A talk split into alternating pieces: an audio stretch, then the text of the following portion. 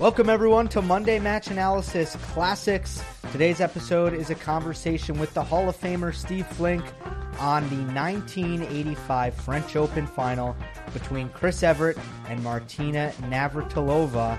This is the greatest rivalry in the history of tennis.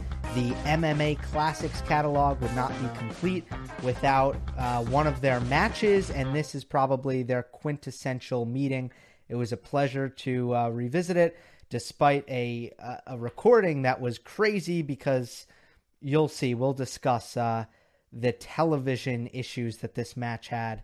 Uh, but but yeah, it was really good, and uh, Steve remembers every point as usual, even though the match was in 1985. It was uh, a really a really good conversation. I enjoyed it. Hope you will as well. Here it is. We're joined once again by Hall of Fame tennis writer of tennis.com with his new book out, Pete Sampras Greatness Revisited. Steve Flink joins the program once again. Steve, good to see you again. Good to be with you, Gil. Looking forward to a, to chewing on another topic. We've got a great women's rivalry to discuss tonight. Yes, we do. We continue uh, our series of uh, Monday Match Analysis Classics, where we dig into some of uh, some old matches that are just really well worth revisiting. And I definitely wanted to do a Chrissy versus Martina match because it's the greatest rivalry in the history of tennis, right? And that's not a statement that that you'd take issue with.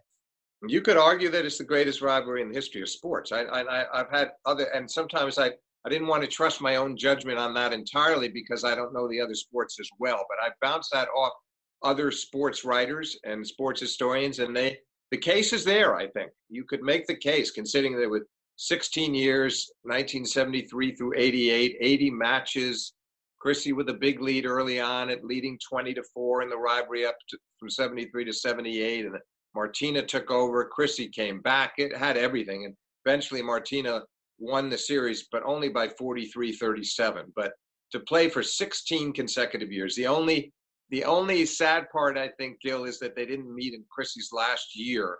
'89 was her last year on the tour. They they didn't, you know, we, we didn't get a match that year, strangely, and uh, at, majors or anywhere else. But the previous 16 we sure did, and there, some of those were just there were some dandies in there, and and the one we're going to focus on tonight certainly was, I, I would argue, was their greatest match. 85 French Open final we're talking about, but first um, back to the the greater theme of how dominant they both were.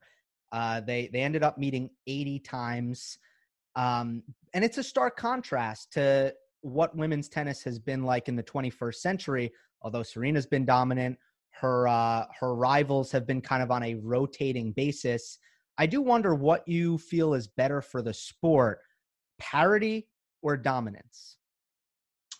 I, I lean toward the former. I mean, I think you need, you certainly need continuity. Interestingly enough, I did a forum with Chrissy and Martina last year at the U.S. Open, and I brought that up, and Martina immediately jumped in and agreed. I said the biggest problem in women's tennis right now is a lack of continuity, and I think that can really hurt. You, you, you, you, you know, the Andreescus and the Osakas and these players when they jump into the fray and start winning majors, it's not that they have to then dominate. And Osaka got a second one, that was great, but you want them to, to, to sort of show they're worthy of it, and you want them to develop rivalries with other, you know, one major championship champion versus another is ideal. We had it with Seles and Graf. We had it with the Williams sisters, Venus and Serena.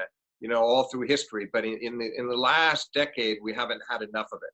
We've had Serena as the superstar, and as you mentioned, too many understudies, but not enough chief rivals for Serena. And I agree. I think the the star building is important, and that's what ultimately elevates the sport. Um, Chris and Martina also have, or I almost said had, I should say have, a great relationship, and that started a while back before they were, you know, on the at the very top of uh, of the tour. Um, but I do understand that it wasn't a completely continuous friendship. And by 85, do you have any insight on where their their friendship was? No, it's it's very hard to, to, they they weren't good. They were doing well then. You know, the, the hardest yeah. part, the most difficult period was really the start of the 80s. That period in say 81, 82. Nancy Lieberman came in as, as sort of the fitness guru for Martina, and she had this philosophy that Martina needed to. She couldn't like Chris. The the the the idea was you must hate your opponent, or that was the gist of it. You cannot. You are not going to compete favorably if you really like the other. But if you're too sympathetic to them on a personal level and you see them as such a friend, she's the enemy. That's how Nancy Lieberman, Lieberman looked at things. And of course, she was a great basketball player. She had her own philosophy. Those were the more difficult years. 85, they, they, uh, Chris and Martina were getting along well, and they, they did through most of their careers. But yeah, I would say at this point, things, things were fine. The, the difficulty was just the competitive part of it, Gil, because Martina had won 13 in a row from the end of 82 right through the 84 US Open. That the 84 US Open, a heartbreaking loss for Chrissy and a great win for Martina, was the 13th triumph in a row for Martina over Chrissy. Then at the start of this 1985 season, uh, Evert finally beat Navratilova in Florida on the hard courts, and that ended the streak. But then Martina beat her two more times leading up to the French. So she'd won 15 of their last 16 head-to-head encounters. That certainly was tough on on Evert, and it, it, it, I don't say that there was any extra strain, but it's never easy when you have two formidable rivals like that, and one of them is taking it on the chin over and over again and frustrated by that. But they were they were very respectful at this stage, no doubt about that. Of course, and and one of those Martina wins was the 1984 uh, French Open final, and it it wasn't competitive at all, was it? It was well, it was, it was competitive. It was it was competitive, Gil, but it was the best the score is a little misleading because okay. he was fighting hard, and but I think it was the best clay court match Martina's ever played, and one of the very best matches she's ever played on any surface because she just wasn't giving anything away. She still was attacking, but she was able to spar with uh, Chrissy from the backcourt. It was a really brilliant performance, and I, I mean, Evert did not get totally discouraged, but Navratilova was just she was uh, unshakable that day. It was a gem of a performance from her on the clay.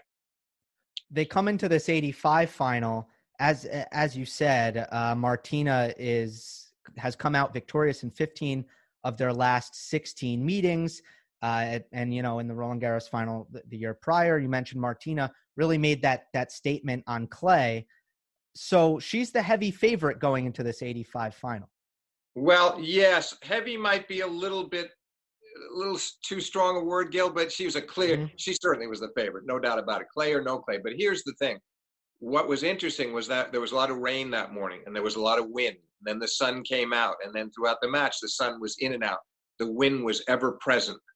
And those conditions, when I think when the players saw that, uh, the two, these two themselves, but also fellow players, they thought, wait a minute, this might be a, an Evert day because uh, she grew up in the wind in Florida. She she really handled the wind beautifully. Her ball control was so extraordinary, and she could lob well into the wind and test Martina's overhead to the hilt. And so, no doubt that the windy conditions were in her favor. But that's still but Martina remained the favorite.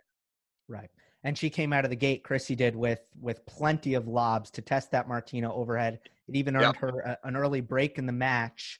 Um, and Martina, of course, such a precise player, would would prefer the conditions to be still, so the wind doesn't carry her toss, and that she can play play her aggressive brand of tennis. Yeah, absolutely. But it was an interesting, as you say. I mean, Chris came out of the gates. She won those first three games, but she was down 15 40 in the first game. Then Martina had a game point in the second game. Then Chris was down break point again in the third game. So Martina had chances in all three games. And then what lo and behold, Navratilova comes back and captures the next three games, levels the the set at three all before uh, Chrissy captured the last three games from three all at the cost of only three points. She played probably her most error-free, solid, strategic tennis in that sequence of games to close out the first set with three games in a row. I hesitate in mentioning this, but I, I do think it it's probably part of the experience, or for sure it's part of the experience of watching this match at the time. Uh, if you if you weren't there, if you were in the United States, is that NBC's coverage was on tape delay because of scheduling conflicts, and they had to edit it down. The first three games of the first set, and then they played the third set in its totality. My biggest takeaway from that is, first of all, it's a, a travesty, and I'll you know I can I can leave it at that. But also, how far has has women's tennis come? Because that is just unfathomable nowadays. No, absolutely right, Gil. Now I was there. I was very surprised when I got back home and looked at my tape. I was there in Paris for the match, but yes, you bring up a very valid point. Keep in mind, for those listening to us now, that it was on tape delay in those days. You weren't talking about a live final. It came on in the afternoon, uh, and and so that was another. It was another factor. Was uh, you know they they could put together that tape package as and NBC did that, but you would have wished, you would have hoped that they could have uh, extended the coverage because it was one of the the classic. It in the 80 matches, I would still argue that it was the greatest match they ever played against each other for a variety of reasons. Uh, a, a, critical match in the rivalry, and to have it spliced up the way you described is was a pity. Yeah. Well, Evert is playing brilliant tennis through through the third set, and uh, gets out to a, a lead in the second set, and comes really, really close to taking an an absolute stranglehold on this match. Yes, Gil, absolutely they started the second set off, and Martina had a 40 love lead on her serve in the first game. Chrissy broke her, and then Martina broke back. This was sort of a, a that was the pattern of the match. There was a lot of break exchange, but Chrissy then went up 3 1 and went up 4 2. And she had Martina down 15 40 in the seventh game. That was a crucial game. Martina put together a brilliant serve and volley to save the first break point and then hit a perfect first serve down the tee to save the second and held on. That was critical because if Chrissy could have held and gone up 5 2 double break, that cushion, I think, would have been enough to get her through that match comfortably in straight sets. Instead, Martina stormed back, went up 5 4, had a set point. Chrissy saved it. And then, interestingly, Gil, having been down set point, Evert uh, held on and then broke and served for the match. But she really, as she would say later, she was a little too cautious. She was kind of hoping that Martina would give it to her there rather than taking the initiative and, and playing a little more aggressively what had given her the lead. She didn't maintain that standard. Martina broke back and then won the tiebreaker where she was really always had the upper hand. Martina won the tiebreaker seven points to four. So that took us into a third set. Yeah, it, it was interesting. After after the match, Martina basically said whoever got ahead uh, was playing too cautiously. But I think she's right. I think yeah. she's absolutely right. But it would, in fairness, it was Evert that was ahead through most of the match. Martina was the one coming from behind. You know, that first set that we already described, three love, three all, then six three Evert. Second set, Evert up four two. You know, serves for the match, and then five, loses it in a tiebreak. So she was the one always building these leads. And Martina, to her credit, competed very well on a day when she started off kind of apprehensively and also was definitely compromised by that wind and was trying to find her range and there were stretches where her overhead was perfect other times not same with her first serve and she struggled to maintain her ball control off the ground as well. It was tough conditions but she kept fighting back and that's what happened in the third as well. Right in the third chris again builds herself a lead but this is really there are so many momentum swings in this set because serving was was barely an advantage and it was really break after break after break through the early stages of this third set. Yeah, for absolutely, Gil, and for a couple of reasons. One, uh, Martina didn't get as much. She didn't have as much of an advantage serving and volleying indoors on a pretty fast court. She, it was hard, much harder for uh, Chris to break her, and he, on hard courts as well, and obviously on the grass at Wimbledon. But this was clay, and this was a windy day.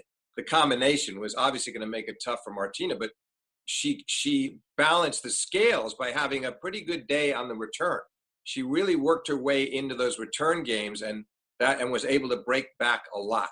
And that was the that was really the size and shape of the third set because Chris got the immediate break, Gil, had the two love lead. And then she she was up 40-15 in the third game missed a forehand, and then lost a 35 stroke rally. On the 35th stroke, she made an unforced error, pressed a little upper back in three game points in that game, but doesn't hold. But then, having been broken, she breaks Martina again, goes up 3 1, and has a couple of game points to go up 4 1. But Martina breaks back again and gets to 3 all. And from that point on, it was just pulsating. It was such a fascinating skirmish right to the end. At, at three all, Chris was down break point, Gil, and, and hit a nice side spin forehand approach that forced Martina into a passing shot error off the forehand. And then at deuce in that game, she came in on her forehand again, forced another errant passing shot. It was very smart for her to kind of catch Martina on her heels by approaching on the forehand rather than the backhand. And she got through that big game to hold on for 4 3, broke her for 5 3. So for the third time in the set, Gil, she's up a break. This time, though, serving for the match. But the same thing happened as was the case when she served for the match in the second set. She got tight. She kind of was hoping that Martina would maybe donate some errors, and it didn't happen. Martina broke her easily and then got back to five all. And then that 11th game, Gil, of the third set was one of the more remarkable pendulum swinging games they ever had, not only at Roland Garros, but in the, in the long and illustrious rivalry because Chris got down. She started with a double fault. Martina kind of intimidated her five all by looking ready to run around her backhand to crush a forehand returning.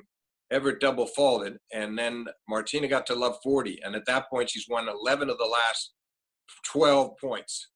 All the momentum is with her, and it looks like she's going to break and perhaps serve out the match. But she made a little loose error off the forehand. Then Evert hit a backhand cross court winner. And then at 30 40, they had this strange point, Gil, uh, where uh, Martina drop shot and Chris came in to cover the drop shot, and she got some unintentional side spin on her backhand. And she came back over the net and took a strange bounce. Martina was sort of caught off guard, and she lifted her her next backhand up high, and now they're both up the net.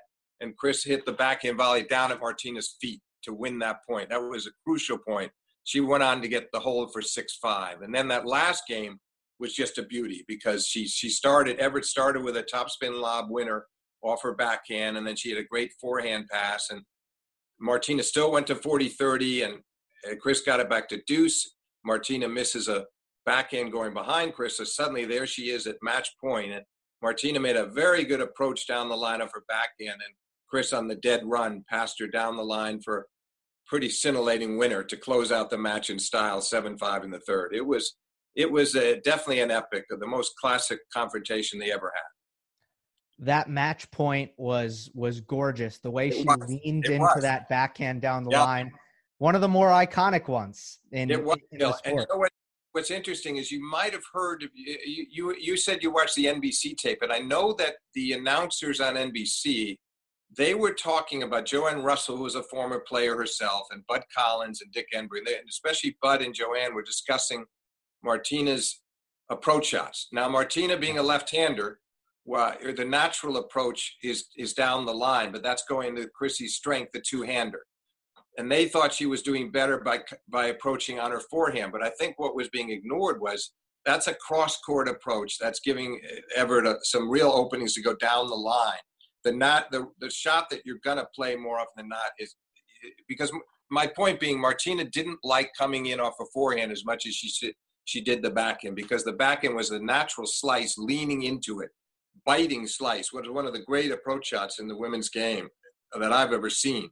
So it's it's a little it's a difficult choice because you go across court, you're creating the angles, and it's got to be perfect. It's got to be deep in the corner, or else, and and it's also not a great option either because uh, although Evert's forehand pass was not quite up to the level of her backhand pass, it was still and you know it was still extraordinary. She had the best passing shots, if you look at forehand and backhand combined, that we've ever seen in women's tennis.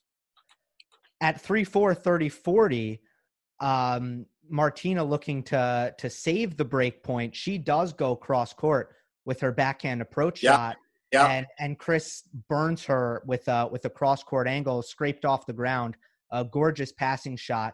I felt the whole yep. match that Martina. Gil, let me just comment on that. You're absolutely right. It, the beauty of that shot, she was playing with the graphite by then. It was a shot she wouldn't have played quite as well when she had the wood, but it was a beautiful follow through over her shoulder. She got just that little bit of topspin to get the angle to get it past her cross court, and then she did a little fist pump, which was unusual for her. But that was a beautiful passing shot, and you would have thought, Gil, now that you bring up the point, that it would have given her the buoyancy to then serve out the match. It was such a big lift to make that pass and now be serving for the title, but it just didn't work out. She she was a little too conscious of the score at five three. That that forehand pass was a beauty, and that you're only, I think, backing up my point. It was no bargain to come in on her forehand either. I I thought that Martina really struggled to find an approach shot that she could repeat with success in this match, and I I felt what she ultimately went to too often, uh, perhaps because of the uncertainty. And Martina has so many tools is is the drop shot which she did use really successfully, um, you know, on a, on a couple of occasions in this third set. But yeah, she, and, and she went used, to it a few too many times. No, you're right. She may have overdone it, but it, she had pretty good feel on her backhand that day, and she hit some beauties. She hit some really yeah. nice backhand cross court drop shots. You're right. She showed a lot.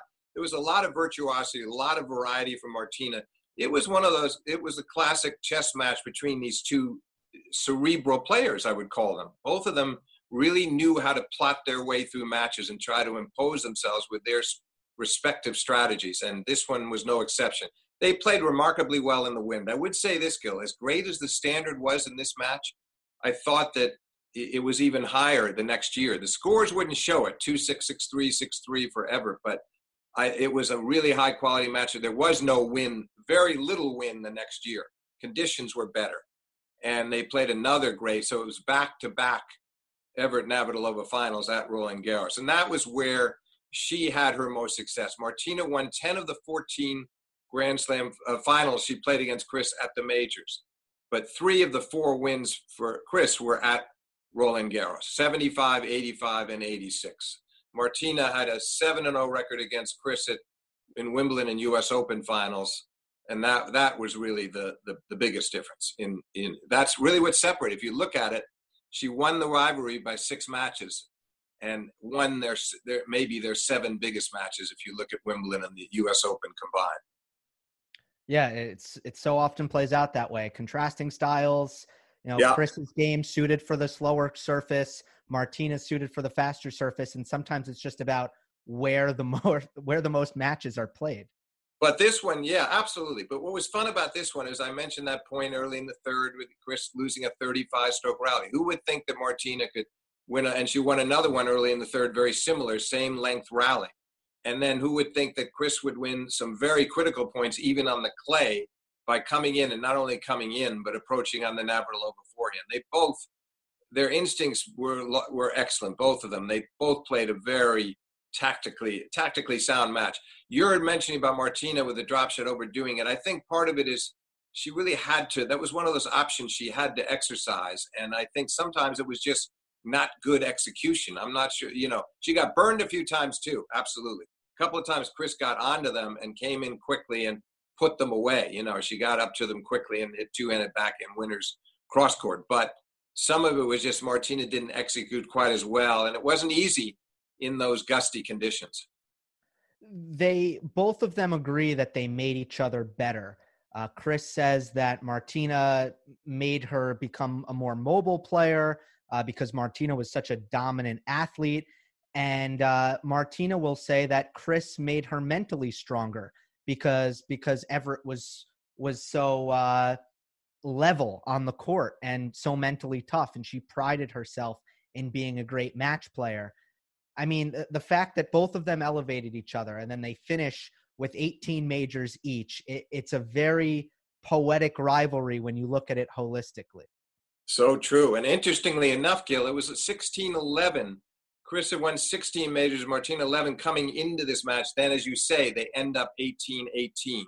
And Martina wasn't able to catch Chris to actually end their career level like that until she won the 90 Wimbledon the year after Evert retired she won Wimbledon or ninth Wimbledon that gave her her 18th major. It was fitting in a way because in the early years, Chris had the big edge, that period of 73 to 78 that I mentioned. Then Martina had that dominant phase, the 13 in a row. And then toward the end, they, they, uh, they both won their share, which was really nice. I mean, Chrissy winning these two French finals in 85 and 86 also beat Martina in the 88 semis of the Australian, you know, so then Martina, right after this match at Roland Garros, beat Chris in the Wimbledon finals. They, but it became so much more competitive again, and they had some really high quality matches uh, in 85, 86, and 87.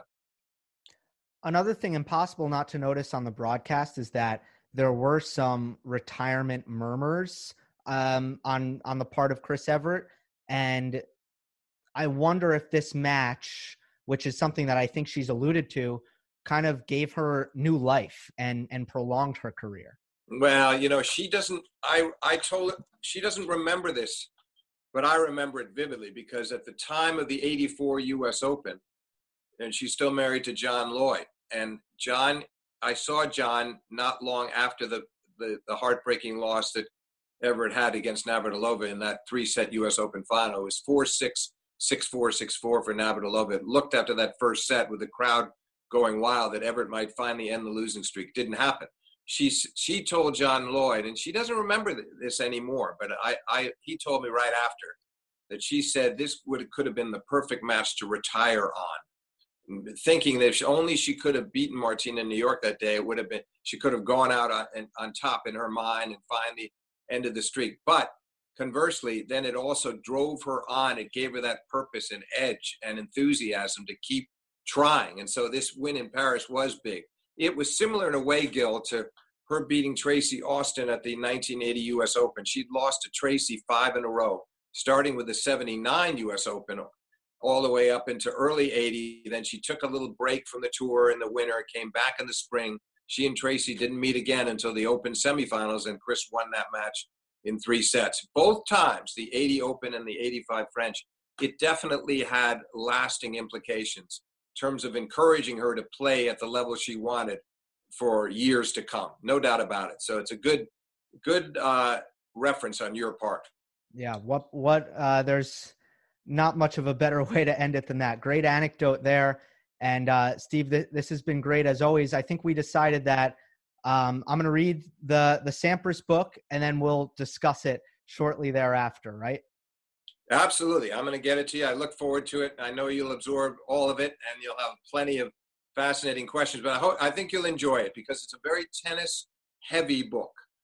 Uh, I mean, it, I, I really go in depth into these matches, but then also into many surrounding factors, what the other players were thinking. I got to more than 20 other players, the likes of Ivanisevic and Rafter, Edberg, Wilander, Courier or Chang, even got to Novak Djokovic to get him to talk about what it was like as a boy watching Sampras play, you know, his first big idol. So there's a lot from others and a lot from Pete himself and his recollections, and goes into other aspects of his life and career too. But I think you'll enjoy the the kind of uh, serious treatment that I give the tennis.